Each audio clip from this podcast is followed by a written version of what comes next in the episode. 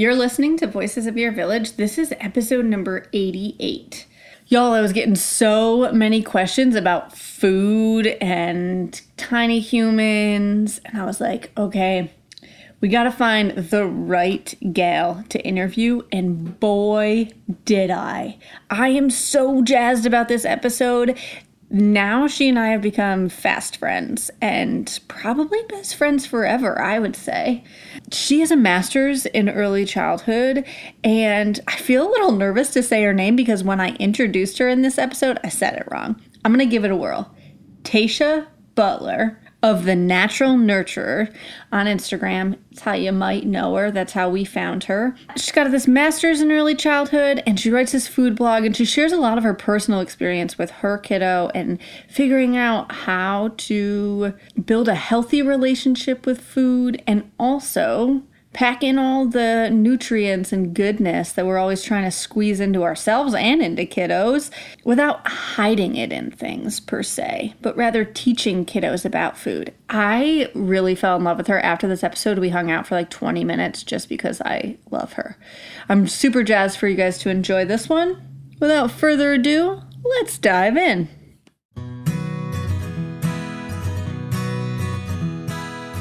Welcome to Voices of Your Village a place where parents, caregivers, teachers, and experts come to support one another on this wild ride of raising tiny humans.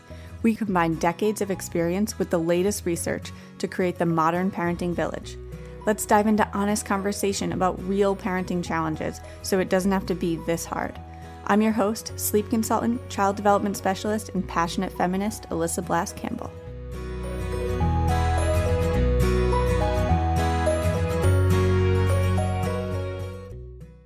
Hey everyone, welcome to Voices of Your Village. Today we are here with another expert in the field because this is not my wheelhouse.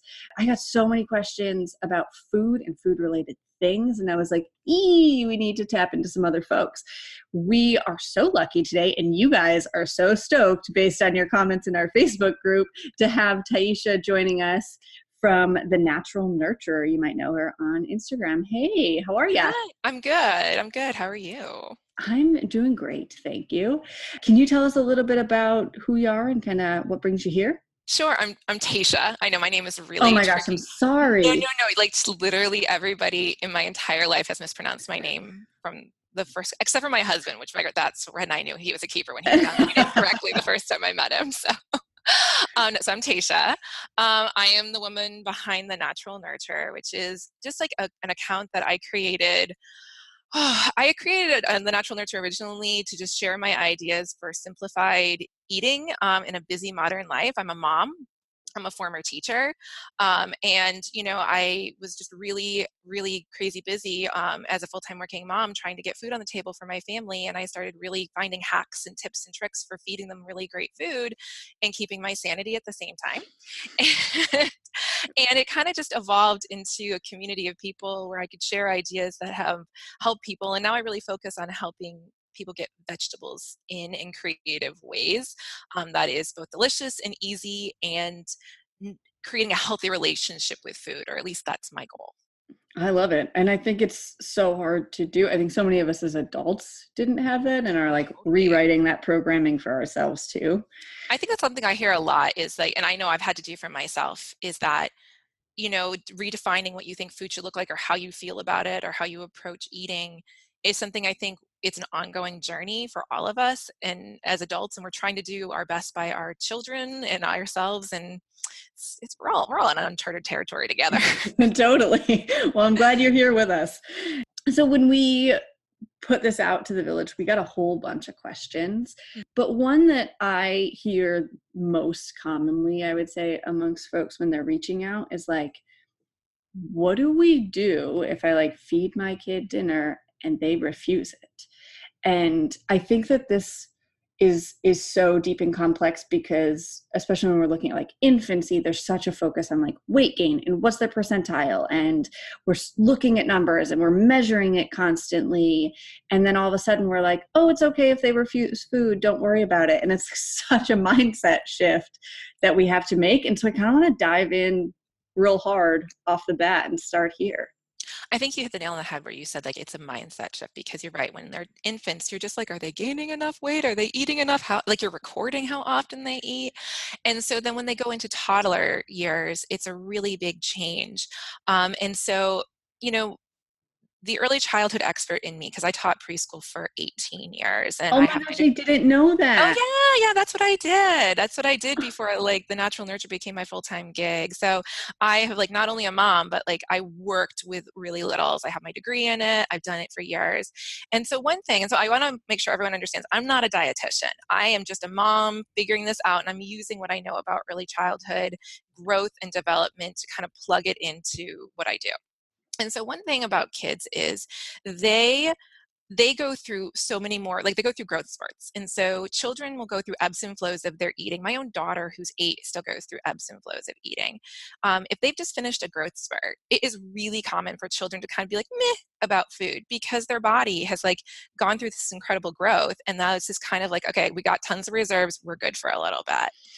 Children also go through developmental stages of like they their senses are way more sensitive than ours like smells textures um, taste buds like if you think something is spicy it's 10 times spicier to your child. If you think a texture is kind of too mushy your child's not going to enjoy that. And so i think having those parameters um, in mind when you're feeding your child is important to be like okay if they finished a growth spurt are they like really put off by these textures or these smells or these tastes because they're too strong?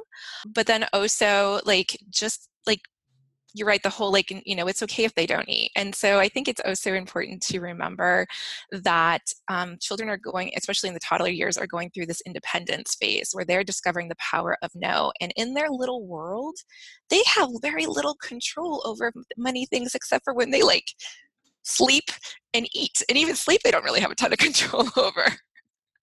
Not in our seed village. We have a sleep consulting team that really helps control that. we really, I mean, eventually they're going to fall over and go to sleep, even if they're fighting it and fighting it. But absolutely, I think it's really great to um, to just remember that this is their this is their power, and to help give as much back to it as you can while still having ultimate control as a parent. Yeah, I think I think that's huge, and I will often get for sleep consulting the question of like, well, are they going to wake up in the middle of the night hungry? No, right? Like i i think largely I, different again in infancy and all that jazz but when we're looking at these toddlers i actually a, a friend's daughter she's three stayed with us a couple weeks ago right before bed as like a stall tactic was like i need a snack. I think that's a lot of kids stall tactic. And i was just like we're all done eating for tonight. We'll have a snack in the morning and she wasn't pleased about that answer but in seven minutes from that answer she was asleep for 11 and a half hours right? Like her body didn't need a snack to function. No no she wanted one to avoid. Right right. So i think like keeping that in mind too in terms of a boundary pushing and that Absolutely. our expectation Absolutely, absolutely. And I think when it comes, I get a lot of bedtime snack questions too. and I think, you know, again, going with maybe your child is genuinely hungry, but maybe not offering, like, if dinner was like completely avoided, like if they, they serve then like, I don't want any of this. My, I always tell people, well, then if they want a bedtime snack, that is their option still if they like you know they didn't like anything or if you don't want to do that and everyone has their reasons why make sure that bedtime snack is not something that's more appealing than dinner like don't give them ice cream for bedtime snack don't give them cookies or their absolute favorite food because then what they're going to learn is that if i don't eat dinner it's cool because i'm going to get something i like better at bedtime. And so it's kind of remembering that they, they are smart enough. They are going to think like that. totally. totally. Well, and it's all habits and expectations. Absolutely. Yeah. So th- uh, that brings us into another question that we had here then was when a child refuses the prepared food, so say you make dinner and they refuse everything on their plate, do we ever offer another choice? Okay, well, to answer that, again, I think everyone has to do their own thing. But to do that, I think you need to look at what you're serving them. Are you serving them all foods that you knew right off the bat they weren't going to like or that they've never had an experience with? And if the answer is yes, that's kind of not fair to your child because they, again, are in that control element.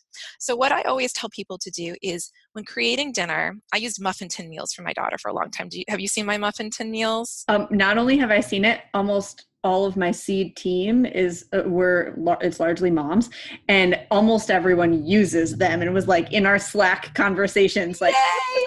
believe she's coming on. Just made these muffins the other day.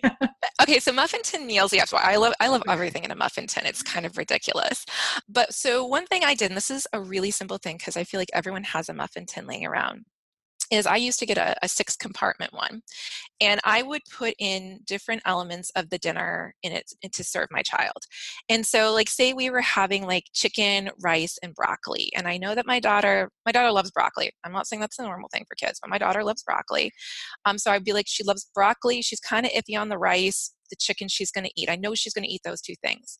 I'm going to take this opportunity to also introduce maybe olives, and I know she's going to love mangoes, and I'm going to do I don't know. I try to mix it up where there's foods that she's, I know she's going to eat, foods that she's warming up to, and maybe a new food. So she is not overwhelmed by this newness of stuff that she is like, oh my gosh, what is this? And I don't want to eat that. And so even if they don't touch the new food, even if they don't touch the one that they're still warming up to, they're looking at it, they're being exposed to it, and they are still having food that they are going to eat. So they're not leaving the table starving. Does that make sense? Oh my God. Not only does it make sense, I love it. I love a couple things about it. I love that it's deconstructed, mm-hmm. which is something that like folks may have picked up on there. These foods aren't mixed all in together like we would have a casserole, right? Absolutely. And so that kids can say, Ooh, I'm not really a fan of chicken tonight or rice, but I am going to eat the broccoli. And some kids don't want those textures touching. We had an episode on food from a sensory perspective. We interviewed an Absolutely. OT. And so keeping in mind that sensory input mm-hmm. um, for kiddos, so the deconstructed meals I love. Uh, a follow up question when, say, she eats all the broccoli and is like, doesn't touch anything else, mom, can I have more broccoli? See, my my rule of thumb is yes, you can have it. Like I'm in control of what's being served for dinner, and so if she wants seconds of something else, I will give her that because that's what's on the menu. Um, and again, like I know some people are like, nope, you got to eat the rest of this that's on the plate before you can have more broccoli. Um, again, I'm like, I'm making the calls on what's on the, di- on the dinner table. She can make the call on what she eats and how much of it. So that's just my approach to it right there. Because again, I don't want her to, I don't want this to be a negative relationship with her food. I don't want dinner time to become a battle in our family for our family situation. And I just don't want those negative vibes around food um, for her growing up in. Yeah. What happens if she forever we get this a lot with either like veggies or protein or whatever people are like okay but my kids never choosing the protein and when i look back at what they've eaten today and yesterday and the day before, I feel like they've had almost no protein. Like, what do I do here?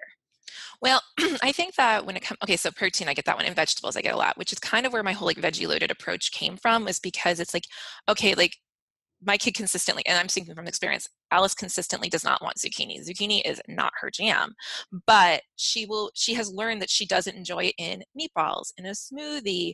I can put it in muffins, which I know sounds crazy, but it works. And she's learned, okay, I don't like zucchini sautéed, but I do like it this way. And so sometimes it takes helping your child find a way that they do enjoy that.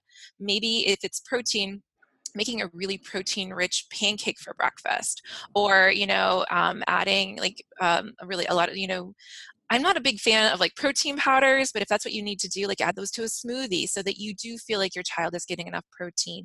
And protein is also in sources that sometimes we don't even realize. Like peas are really high in protein, beans are really high in protein.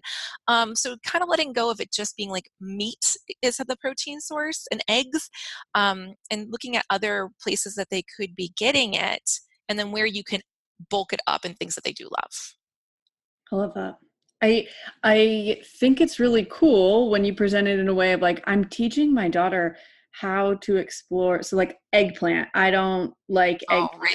Right, right there with you. oh my gosh, I feel like we are not the norm. Most people are like, you don't like eggplant? Get out of here. Yeah, that's my husband. Yeah, right um, baba ganoush. Baba ganoush is delicious. Yeah, exactly. So like, uh, but this is the thing is like I'm starting to figure out. I also this is like blasphemous for most people. Don't like sweet potatoes, but I continue to try like.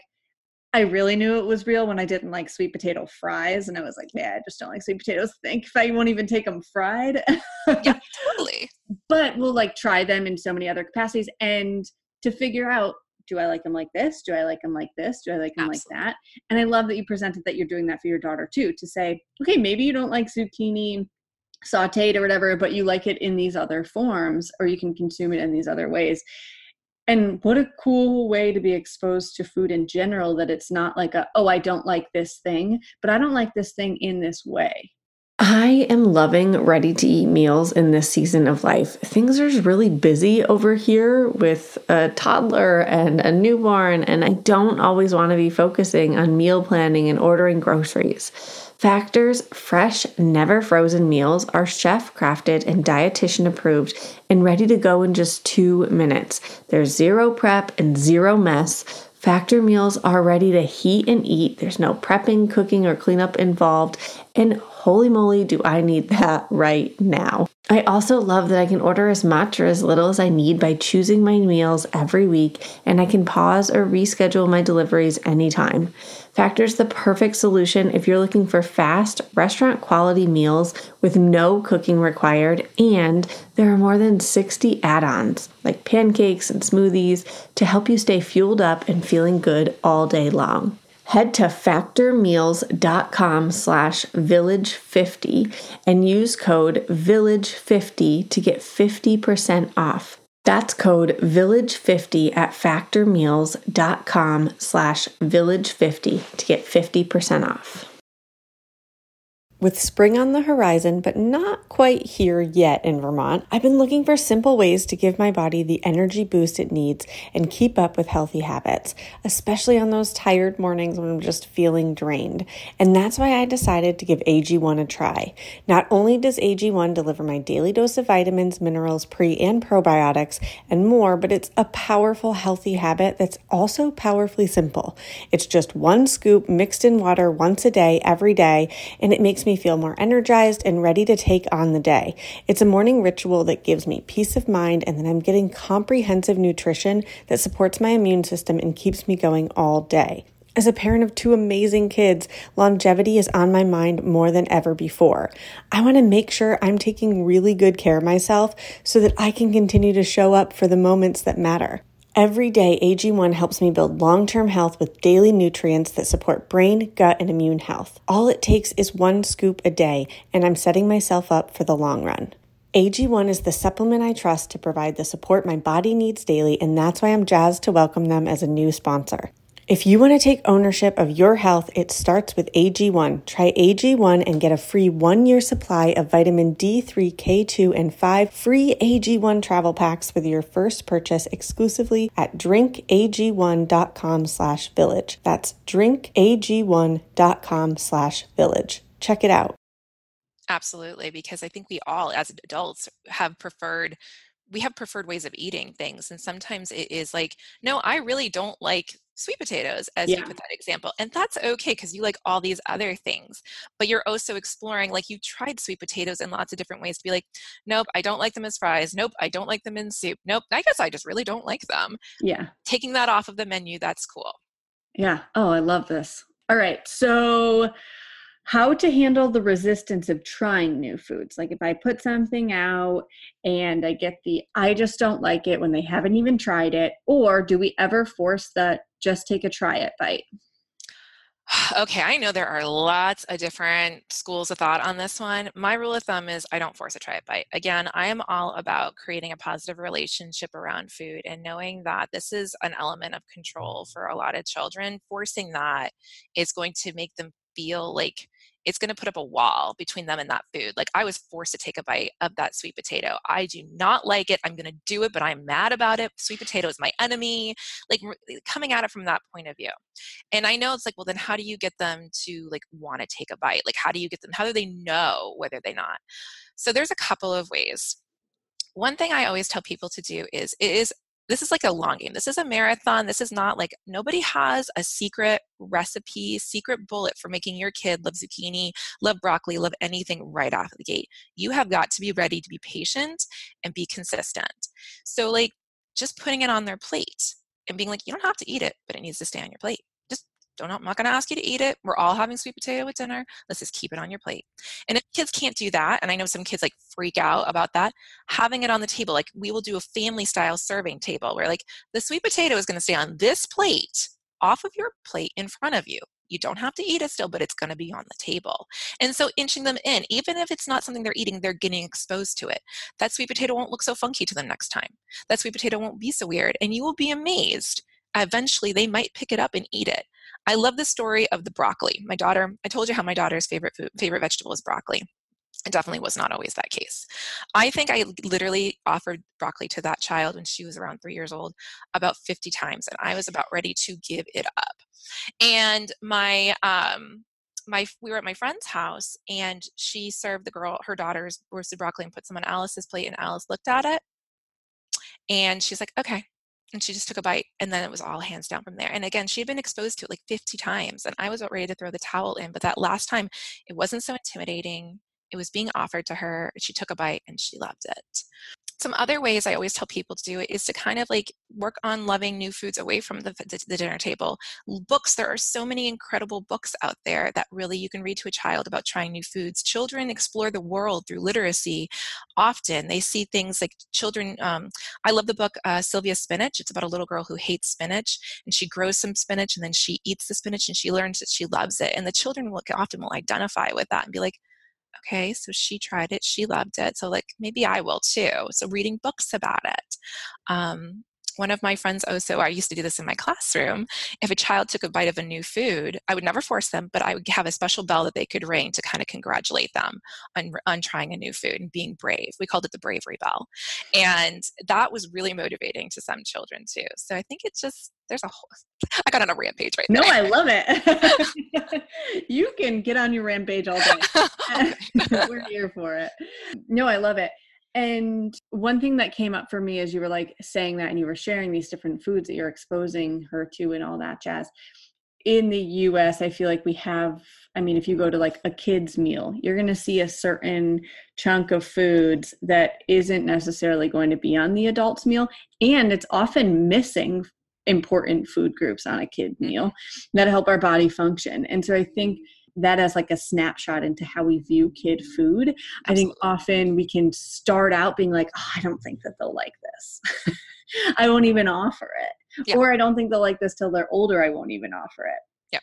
Um, all that jazz. And when you were explaining your like muffin tin with the examples of the mango and the broccoli and the chicken and the rice, it sounds like you were putting all foods in there that you were comfortable with her asking for seconds or thirds or whatever of whatever you were putting mm-hmm. in there.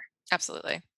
And I think it, it just made me, I was like, oh man, I feel like that that's a huge part of this of like, if you don't want them to have 18 servings of goldfish, like maybe don't put goldfish in the muffin tin. Absolutely. Or, you know, like they sometimes it's just like, we're out. We're out of you ate all the goldfish, you know? like Yeah. yeah, no, I love it. Um there's a lot of discussion around the term healthy right now, right? Mm-hmm. So yeah what is healthy, what isn't healthy, how are we talking about food in a way that's supporting a healthy relationship with food. I think so many of us, especially as women, don't have a healthy relationship with food Absolutely. where it's like a punishment. Oh, I ate that ice cream and now I have to go for a run today, right? Like it's often used as a punishment or a reward. And I, think we're just very mindful of it, kind of hypersensitive mm-hmm. to it. And so in this space that we're in now, we're like we're calling out diet culture, super super cool things that I think are happening. Also, I think it's like okay, so how do we talk about food to kids in a way that cultivates a relationship with food that we want them to have? That is such a tricky question. And I think that there are so many ways to do it. Um, and I think uh, when it comes to deciding how to talk to your own child about it, you really have to follow your gut. How we handle it in our house is we never have like we never use the word healthy or unhealthy foods or at least I, I try not to i'm going to be honest with you nobody's perfect and i think we're so programmed to say that's healthy that i do catch myself saying it but what i try to do is like i refer to things like ice cream and cookies and potato chips as fun food. It's food that's delicious. It is fun to have. Does it fill our body with nutrients that we can fuel on? No. Is it an everyday food? Maybe not. But it's still okay to enjoy it. Um, and i always try to make i think it's important for parents to also role model that that you know if you are asking telling your child that they shouldn't have ice cream every day then maybe you shouldn't be having ice cream every day. But also with the same thing that if you are going to have ice cream every day not being like oh my gosh i'm going to have to go run seven miles to like to eat this off like not like not talking like role modeling the relationship with the food that you want your child to have. Don't do don't be the you know do as i say not as i do kind of kind of parent because that's that's not going to work out. We all know that. We all you know. So like yep. I, that's how i approach it with her and then i talk and then i also try to kids are very they're very perceptive you know. If you say you know what we eat apples because they have lots of vitamins in it and they naturally clean our teeth when we bite into them and they give your body all these vitamins to help you stay strong and battle germs. Kids are like oh okay apples rock. Okay i'm gonna have an apple you know? They well, some of them might not but you know i think just taking the time to kind of in, eh, have discussions with your children about them. Yeah i love that. I worked with a preschool teacher at one point and she did this practice every day at lunch that I thought was so cool. She it was like a gratitude practice for our food, for where it came from, and for what it does for our bodies. And she would just isn't it great? That's amazing. Yeah. It was so cool. At lunchtime, people would the kids would go around. This was in preschool, they were three years old. We would go around and they would share. She would start off for like, oh, I'm so grateful for these eggs and for the chickens that laid the eggs for me to be able to eat, and the farmers who are taking care of the chickens be able to eat these eggs and then go, would go into like and i'm so grateful for x y and z that they're providing for my body so that i can play with you on the playground later and so i can have enough energy to do whatever it is and then we would go around the room and she would highlight like other kids food and they would point out something they were grateful for like i'm grateful for my grapes and then she would go into like I wonder where grapes grow. And then, like, bring them into all the people who helped bring those grapes to them. And we talk about how we were grateful for them. And then she would go into uh, what those grapes were going to do inside their body and what we were grateful for there. Isn't it That's so fun? That's amazing. And again, again, it's a real teachable moment for children because not only are they like finding the value in the food, but it's not just something that's like showing up in front of them. They're thinking about where did this come from? Who helped bring it here? They, they're, they're, you know, children are very like in their little bubble of me, my world, and that's totally normal. But when we ha- give them those opportunities to think bigger and larger than themselves, it's not just great for what they're eating, but for their like awareness of the world around them and the processes. Totally. It's so cool. And then we would see it play out. Um, at one point, a kid went apple picking and brought apples into the classroom. Mm-hmm. And another little girl in the classroom was like, I'm grateful for Elijah bringing apples into the classroom today. I was like, yes. I love that. Another thing that's really great too is if you have the opportunity to have your own garden, having children be part of a garden. I had um, the school that I taught at we're in Southern California, so this is like one thing, but um, we would have a garden that the kids could go and grow the food, and then we would try it. And nine times out of 10, children are more likely to eat a food that they feel invested in because they're like, I helped grow that Swiss chard. I'm going to try that Swiss chard. We're going to dunk it in ranch, but I'm going to try it um, because they felt like they were part of that process.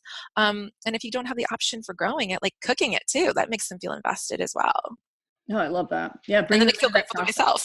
yeah, that's right. I am grateful for me for going this growing this char and cooking it and doing all this hard work. Yes, absolutely. totally, totally it would be really nice if we were practicing more gratitude for ourselves. well, abs- and you know that's a great thing to you know I was like I'm like oh that's a great thing to incorporate at dinner. We do something at our dinner table. We do like the highs and the lows. We talk about like yeah. a good thing and a bad thing that happened during the day, so it opens up conversation. But I love the app being like I'm grateful for this on my plate. I'm grateful. I think that's a wonderful family like ritual to have. Isn't it cool? We talk in our seed village a lot about gratitude practice, as mm. we know from a research standpoint that it's one of the key components for happiness. Absolutely and so we talk about like when kids are coming home from school instead of how was your day? asking like what's one thing someone did that made your heart feel happy today? Right? As like gratitude practice whatever. And i think this is another way to incorporate it just with food. All right alyssa. So what's the deal with this mama's getaway weekend that i've been hearing so much about? Well maddie it is one of my favorite weekends in the whole year and i get to hang out with mamas from all over. We have people flying in for this bad boy. They're coming to Gloucester, Massachusetts, October 18th and 19th, although you can just do the 19th if that's better for you. And we get to hang out and dive deep into all this jazz. All right. Well, I did just check my calendar and I am free that weekend. Be straight with me here. What's going on? I want to get away, but if I really want to be a better mama, shouldn't I be spending my weekends with my kiddos? That's a solid question. I think that often we can get so into the routine and it can be so hard to step outside of the day to day that we can't look at the bigger picture. One of the best things that someone ever told me about running a business was how important it is to step outside of working in your business all the time to work on your business. And that's kind of how I see this too. When I ran a classroom, I would go to conferences and workshops so that I could look at the bigger picture about how I could better show up as a teacher in the classroom. And I want to give that same opportunity to parents for mamas to be able to step outside the day to day and really take a bigger look and say, what can I do from a systems perspective in my everyday life on the whole to better show up as a mama, as a partner, and as a person? Okay.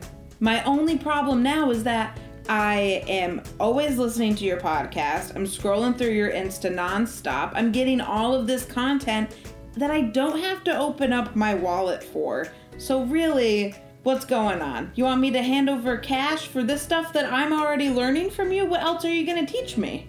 Yeah, great question, Madison. There are opportunities to get content from us for free, and there always will be. I grew up in a small farm town in the middle of Western New York with access to very little resources, with parents who couldn't afford bonus resources. And so we will always provide free support for folks like that so that I as a little kid could have had access to this so my parents could have had access to this. That that's going to be a non-negotiable for us all the time. This is an opportunity to dive deeper. So often, what you hear from us are maybe 45 minute episodes on one topic or another. We're going to take what this really looks like in real life and dive even deeper.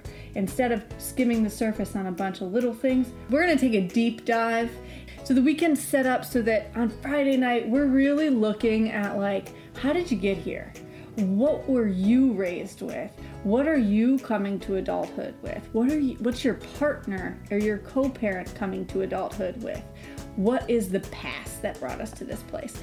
And then on Saturday we're diving into all right, now how's that showing up in your everyday life now? What's this looking like with your tiny humans in your partnership, in your life? What's your day to day? And how do we then, workshop number two on Saturday how do we structure a system that better supports your everyday life? A system where you aren't waking up feeling overwhelmed day to day. A system where you're saying, okay, I re- not only do I know the tools because I've heard them all on the podcast, all that jazz, but I have a system now where I feel like I am ready to implement those tools. I think a lot of times we are consuming these materials and this information and we don't necessarily know how to put it into practice. We are going to get down and dirty on what that looks like from an implementation standpoint. And we also, one of my favorite things about this Mama's Getaway that tell me, new, please tell me. Oh, I'm so jazzed. We have a lunchtime panel. We have a developmental psychologist. We have an occupational therapist, not just any, but my favorite. You may have heard her on the podcast twice because I love her so much. And we have a wellness driven mama who supports folks in postpartum. She works with folks who are struggling with postpartum depression and anxiety. And from the physical aspect, she's also a trainer. So we are trying to cover all of our bases here. And of course, you gal on this lunchtime panel where everybody gets to ask their in depth question of different experts in the field of early childhood. Not to be dramatic, but this sounds like a dream come true. How do I sign up? I'm going to Seed and Sew. Walk me through it. I am ready.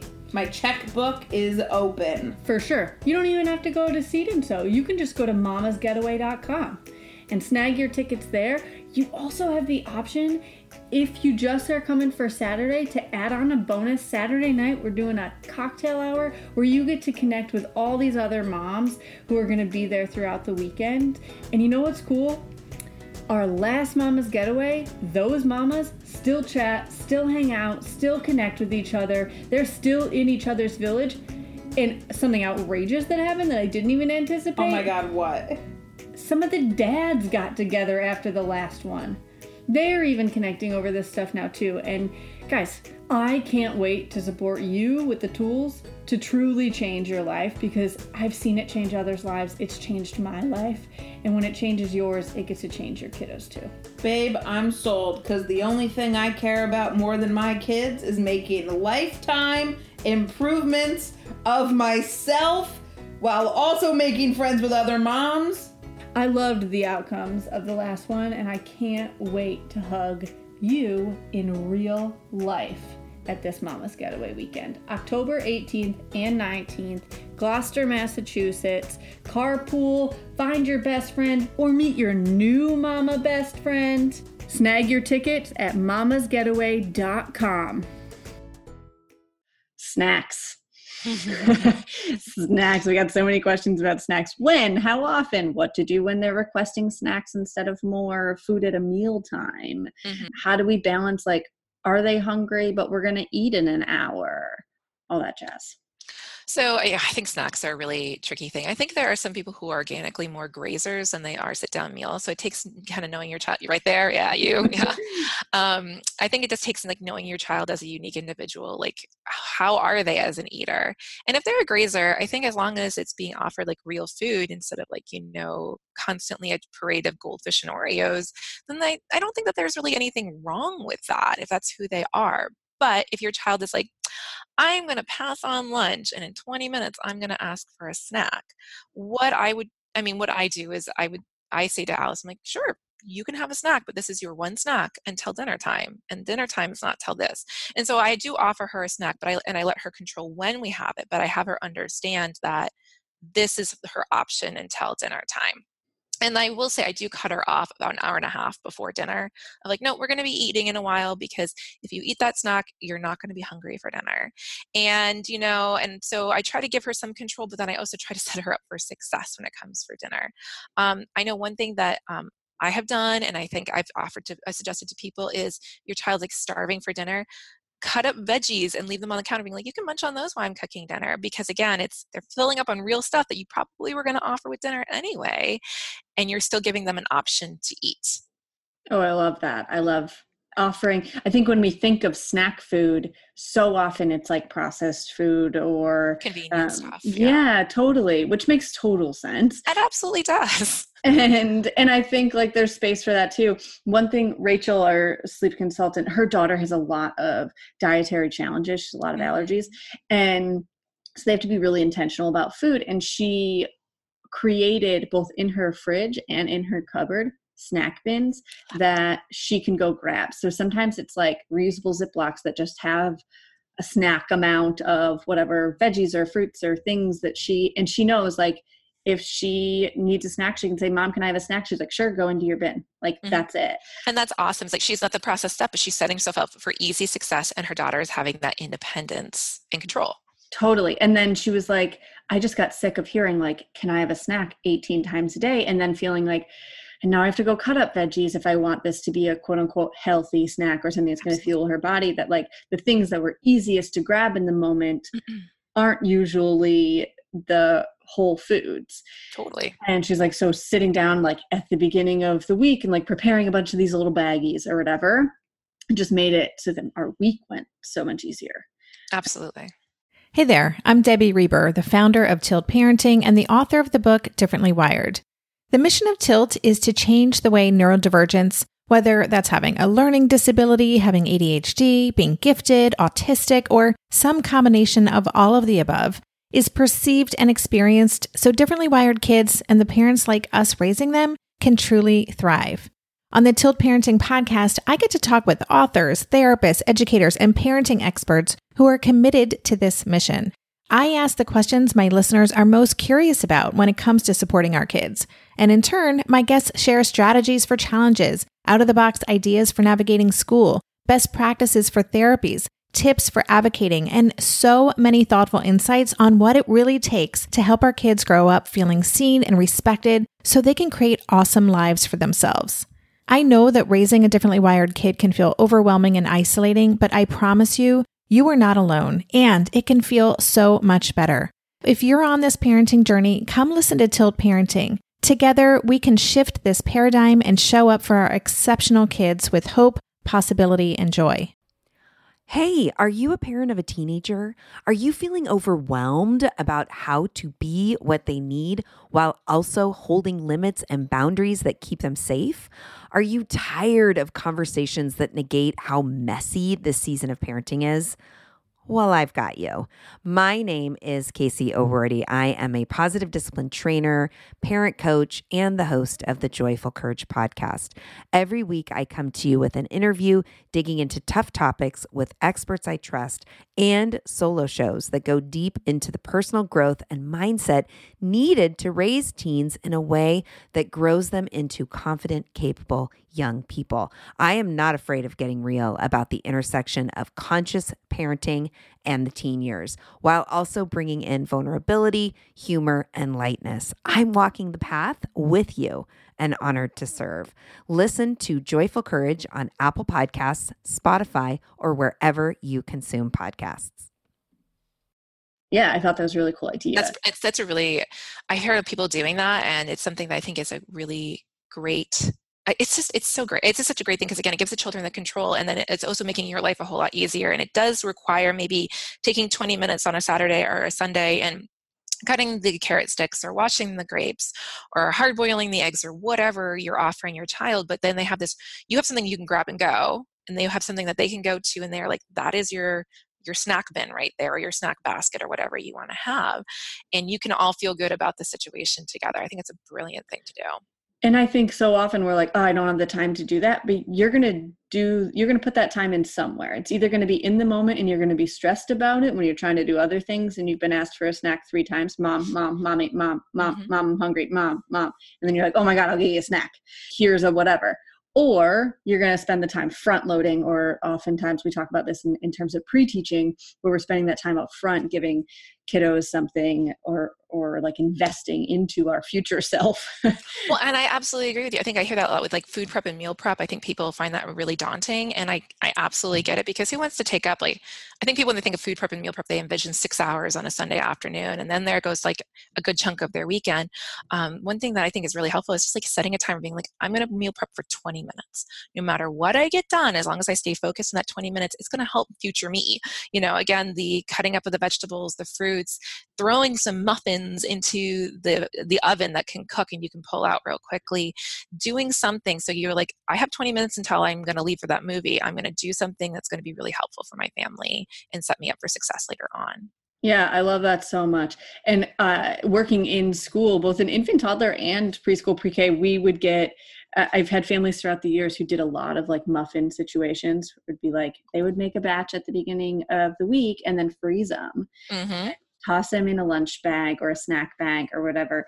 And yeah, it took time over the weekend to like prepare the muffin tin, but then throughout the week, when life is so busy often for so many folks, uh, they didn't have to think about it. Absolutely. And it really, you, you find that again that investment of your time to really pay off to a less stressful situation um, options that you're happier with with what your family might be eating or even yourself yeah and it can even be cost efficient where you're like oh. now i'm not grabbing stuff on the go you know grabbing stuff on the go you're less likely to hit like some takeout because you're too like tired or like for kids lunches i know you're less likely to maybe buy some a school lunch which you know like there's nothing wrong with buying a school lunch uh, but if you're like i want to send i want to send lunches like you it's going to be easy to throw them all together right. you have everything prepared. Exactly exactly so you touched on this a little bit, but is there anything about like limiting sweets and junk food to develop a healthy relationship with food? So someone had asked, what if my kid all day long like barely eats anything, but it was a night where we were going to have like a birthday and there was going to be cake and they want the cake now, or they're going to have the ice cream or the treat or whatever, and they haven't really eaten anything that would fuel their system all day, but now they have this treat. Oh, that's such a tricky thing. Okay, so I guess one thing that I've always like I try to approach is I try to talk to my child about it. I'd be like, okay, like it's it's it's my you know it's a family birthday and we're gonna have cake later. And I've always been honest with Alice about like why we don't have you know tons and tons of sugar in our life. I'm like because you know it makes you feel a certain way. And not only does it like not fuel you in an appropriate way but it you know makes you feel a certain way. Like notice how you feel. And she actually at the she's going to be eight this weekend actually. And i know she's like i'm eight years old. I'm so big. But she actually has that relationship now where we go to somebody else's birthday party and I don't stop her from having cupcakes. I don't stop her from having ice cream. But she will actually now be like, I had too much sugar. My stomach doesn't feel good. And I feel jittery. Like she understands how too much sugar makes her feel. And so I might even say to her, be like, we're having sugar later. If that's all you have to eat, you're not going to feel maybe that great later. I'm just going to throw that out there. And I don't want her to be afraid, but I do want her to have that awareness. Um, and again, that's taken a while for us, like setting that up and doing a lot of teachable moments and talking. Um, but that's how we approach that piece of it. For us like if we are like we are planning on having ice cream as a family after dinner i try to never have dessert be the reward. I don't want to put mm-hmm. more emphasis on the fun food as i call it like that's a better food you know like you have to suffer through your dinner to get that. If it's on the menu for us it's on the menu for her too. And that might mean if like your child is constantly avoiding dinner so that they can have ice cream maybe remove ice cream from your life for a little while you know until they get into better eating habits um, with the, with other foods that you want them to fuel themselves on. Um, i know one thing that i do with the muffin tin meal and this was this is kind of my exception to you can have more if you want to is if i was going to offer dessert i would offer as part of the muffin tin and if that's all she ate i'd be like sorry that's we only had like one cookie for every person i'm so sorry sweetie you ate yours already the dinner is now like what you have left to eat. Um, so that would be my one exception. But then when you serve it with the meal, it takes away the power of it being like the special food, the end of the, the pot of gold at the end of the rainbow, um, and puts less emphasis on it being a forbidden fruit, um, if you will. Yeah, no, I love that so much. Do we offer children or give children multivitamins? Do they need them? Oh, okay. Again, I'm not an expert on it. We don't do multivitamins in our house, mainly because, and I have no research to back this up, but I feel like if she's getting it through a vitamin, her body is not going to naturally crave it through her foods. Again, mm. and I don't have any research to support that. I think that there is a time and a place for vitamin if your child is really a selective eater versus because of like texture issues or they're going through a phase. Um, but I think if you do it, really research who is providing that. You know, what there's a lot of iffy stuff in a lot of multivitamins for children. Um, a lot of them have a ton of sugar, which again isn't the worst thing in the world, but um, I think it just takes it takes like kind of looking at your child as a unique individual and how much they're eating and deciding whether that is something you need to supplement their diet with. I honestly had never thought of like, oh, if we're putting it into our body in a multivitamin, my body won't crave it. And again, I have no research, but that's just like a thought that in my head. yeah. head. It makes total sense. I just never thought of it that way. I love that. um, even just helpful for me as an adult to think about. Um, okay. We got some elimination diet questions okay. around like kids who have allergies and now you're going through an elimination diet to figure out what's going on, etc. So, A, how to explain it to a preschooler? Will it affect her future relationship with food in an unhealthy way? And then any recommendations or suggestions on resources for elimination diets for kiddos? Okay, so elimination diets, I think it depends on like if you're trying to you know kind of i think of like i'm thinking of dairy or wheat those are two, yeah. two that seem to be like a big or eggs those seem to be the ones that i hear a lot of children having eliminated. Um, i think part of it is like having an honest conversation especially with preschoolers about like dairy. Like i will say um like you know let's say you're removing dairy being like you know what honey? I know you loved those cheese sticks in your lunchbox but i'm not sure if they're really like making you feel very good so we're going to try something else in your lunch boxes so like maybe saying to them you know let's let's think of something let's go out to the grocery store and find something that we can put in your lunchbox other than the cheese stick. Having that conversation like not overdoing it like maybe like as you're making your meal plan being like okay we're gonna remove the dairy from like our dinner and breakfast menu but then having that open conversation of like we're going to try we're just going to try it and we're going to see how you feel and i know generally people say like two weeks to 30 days is how long you really need to have that elimination to um, to really see if it has a positive or negative effect on your body whether that is something that you need to explore. Um, so i think having again just opening that door for conversation but then not over talking it and just kind of doing the work on the sidelines resources for how to do it. I feel like I don't have like a good book. I think there's so many amazing dietitians out there in the in the internet space that have great valuable ideas. I feel like there's an there's a blog for every kind of elimination that if you need like we need an egg-free egg-free baking or egg-free lifestyle you will find somebody who has made tons of egg-free things um, i do try to recognize that there are a lot of allergens in the world and so i try to include modifications in my own recipes as much as I can and with confidence that they'll turn out well. um, I do mostly a gluten free. I do I did a lot of dairy free. We are highly we are mostly a dairy free family, um, and so I always try to offer those in my own recipes. But I think just kind of like hitting the internet and finding places that will have the resources for how to feed your family based on your own unique needs is it, we're really fortunate to have that these days so nice and i think i I think because there's so much fear around like, are we creating this healthy relationship with food as diet culture is like a hot topic now? Uh, I think actually teaching kids about food, about the fact that everybody's body is different in the same way that in so many other ways, like we all learn differently. We have so many different things that are unique to us. Mm-hmm. and what happens in our body with food is also unique to us. Absolutely. And i think we can present that to them so that they can learn like oh yeah it's not healthy for a mom's body to have gluten but it doesn't affect my body. Oh uh, yeah. you know to like really just break that down so that it's not presented as like something we're not talking about but instead something that we're normalizing as like yeah, it's a bummer sometimes when there's mac and cheese at a place and I can't have it because I can't have dairy. Um, it's just not healthy for my body or it doesn't feel good in my body. Actually, Rachel's daughter who has these allergies, just this morning we were on a call because there's um, like a prize thing at her school. She's in preschool. Uh, it's a whole conversation for another day, but it's like a reward thing for emotions. And in this reward bin, there are some food choices like dum dum lollipops or whatever.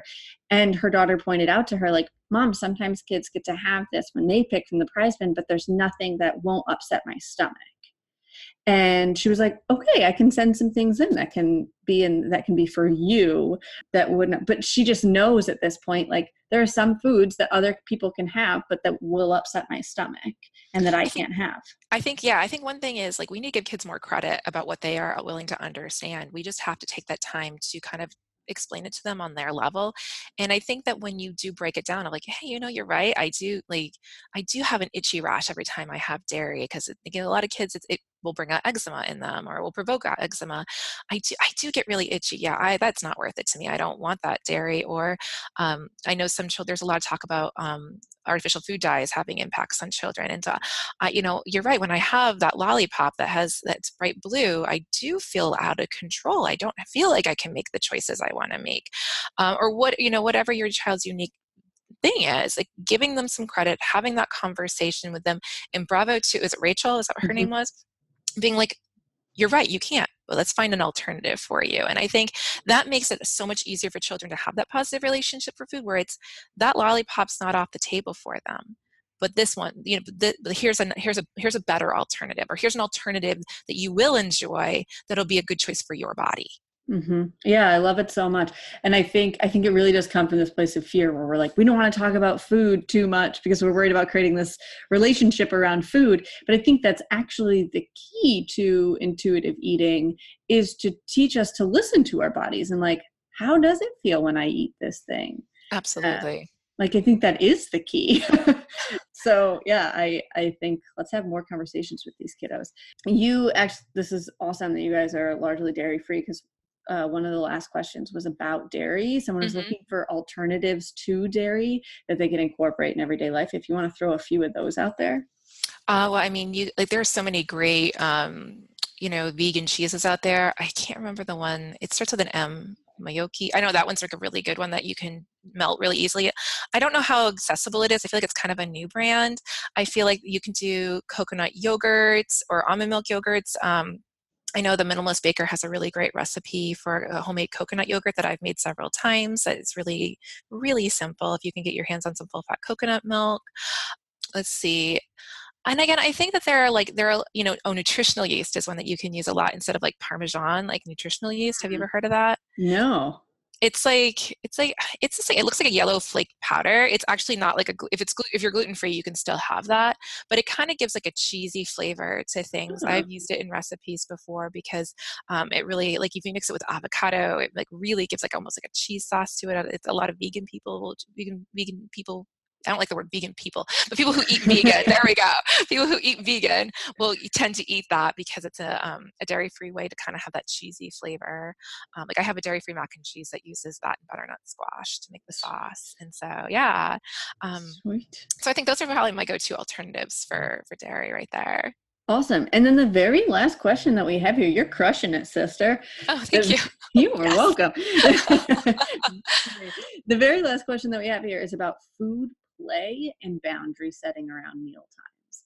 Like playing with their food but maybe not eating it. And or the same person um, popped in like an addendum of like kids getting up from the table, going in play, coming back to eat um, at meal times and like boundary setting around that.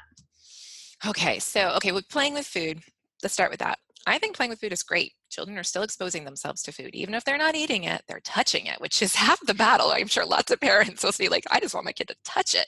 So let them play. I mean, as long as they're not like flinging it across the table or like, you know, whatever, like let them, it's, it's a, it's a good opportunity for them to get like okay with that food as far as like getting up and leaving the table i think that a lot of that depends on the child and i think again this comes along with patience, if it's like a two year old being like you know nope we're going to set the table they get up walk away nope it is dinner time right now we're going to sit down you don't have to eat but we're sitting and maybe even having a timer having something being like we are going to sit for 10 minutes together maybe having music on if that's going to help them to stay focused i would not recommend tv i would i mean i personally do i think it's when you have tv on it distracts them and it creates you know i think dinner time's a beautiful time together as a family but again each their own you all everyone's working with unique circumstances. Um you know if they are older if they're preschoolers being like nope we're going to sit for 10 to 15 minutes as a family and then dinner is done and dinner will be removed from the table. Um, i think that that can be like letting children know like okay if you choose to get up and leave the table 15 times at 7.30 dinner is not going to be an option anymore there are no more food choices for the evening.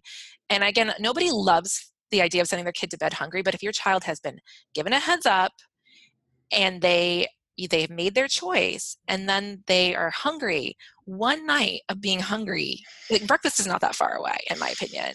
They're not going to starve to death. It's uncomfortable. We don't love it as a parent. You know i think as parents it's we hate the idea of our child being hungry but if they have been given that heads up they're old enough to understand having that follow through and having them understand that you really mean it that dinner time is a certain framework can be very impactful for them making a different choice the next day Totally. And that should be our expectation too. We talk a lot about mm. expectations and boundary setting. That if you expect to set the boundary and for your kid to go, okay, I can't wait to follow it, you're probably going to be wrestling with some disappointment at the end of this. But instead, if you expect, like, I'm going to set a boundary and they're probably going to push it to see if it's real, you might find yourself re- more uh, like kind of ready to hold it there. Like Absolutely. prepared i guess to hold the boundary. And then the next night they might try it again. They might push that boundary again and say was that a fluke last night is this still the Absolutely. rule? Absolutely and i think it really is you have to like remind yourself that is it's like they you were as long as they know what the the consequence of that is like what the outcome is i think it's always important for children to know what's going to happen so they can make an informed choice. Like you shouldn't just be like okay well dinner's gone you know like you didn't leave. But if you've let them know and they still made that choice you're right they might push it again but creating that expectation because when you give in you're setting yourself up for okay so sweet i just have to like leave the table 20 times and then she won't make me eat it and i'll get a snack later on or i need to leave it 30 times or i have to sit there and cry and scream or whatever like you know eh, i, absolutely we're on the same page. yeah, and and you know what? They might it might be steady for a while, Mhm. and then your partner's traveling, and they're like, "Ooh, is this still the rule when they're gone? Is this the rule when there's a new baby here? Is this the rule when I have a new school and I'm feeling dysregulated?" Like, it's their job to push it and see if it's real. it is and really trying to get on the same page as your partner or whoever is part of you know if it's grandparents or you guys have a nanny or like really being like this is something we're working on right now it really is really important to me that you have the same expectation because and that is really hard i get that often a lot with grandparents especially who want to be like they just kept sticking them cookies like i can't i can't and I think it's and I think it's hard when I think it's really hard when it's your when, when it's parents like doing something different with your child because they're your parents or your your partner's parents um, but kind of like really trying to make trying to encourage everyone to be on board and explain to them why this is an important thing that you're trying to have follow through with Yeah, yeah, I think that's huge. And for if we have way we have a whole episode on parenting with grandparents in your village. If people want to tune into that, we'll pop that into the blog post as well. We go in depth on like ways you can navigate those conversations that don't necessarily put the other person on the defensive. absolutely Um, yeah, cool. Sister, where can people follow you, connect with you, tune into all your things because you're awesome. Oh, thanks. Well, I am the natural nurturer across the board, the natural nurturer on Instagram, which is where I tend to hang out. Um, uh, Facebook, my blog is the natural nurturer, where I share all of my veggie loaded recipes that are family friendly. And they're not just for kids, they're for everybody who's working on getting more vegetables into their life in an easy way.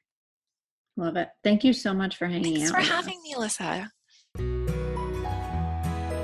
Thanks for tuning in to Voices of Your Village. Check out the show notes for this episode and all past episodes at voicesofyourvillage.com. Did you know that we have a special community for all of you to be a part of so that we can all gather together to raise emotionally intelligent humans? Head on over to Facebook, search Seed and Sew colon Voices of Your Village and dive into that Facebook group. We cannot wait to hang out with you and collaborate on raising these tiny humans.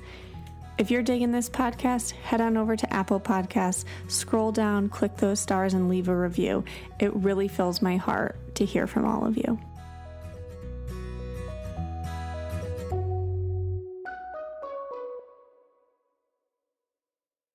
No one told us the truth about parenthood. Why? This is the podcast everyone needed before they had kids because now that those little ones are here, whew, there is a lot to unpack. I'm Rachel Shepardota, and I am your host for the podcast No One Told Us, where we tell the truth about parenting and let you in on all the stuff you really should have known about before having kids. I am the founder of Hey Sleepy Baby, but this podcast is so much more than sleep. We'll be diving into all the topics that you really care about and need to know while you do your best job raising those adorable tiny humans. Our goal is to just make you feel less alone and less overwhelmed. There are so many things that no one tells us before becoming a parent, and I think that we should really pull back the curtain on becoming a first time or second time mom or dad to share the good, the bad, and the ugly.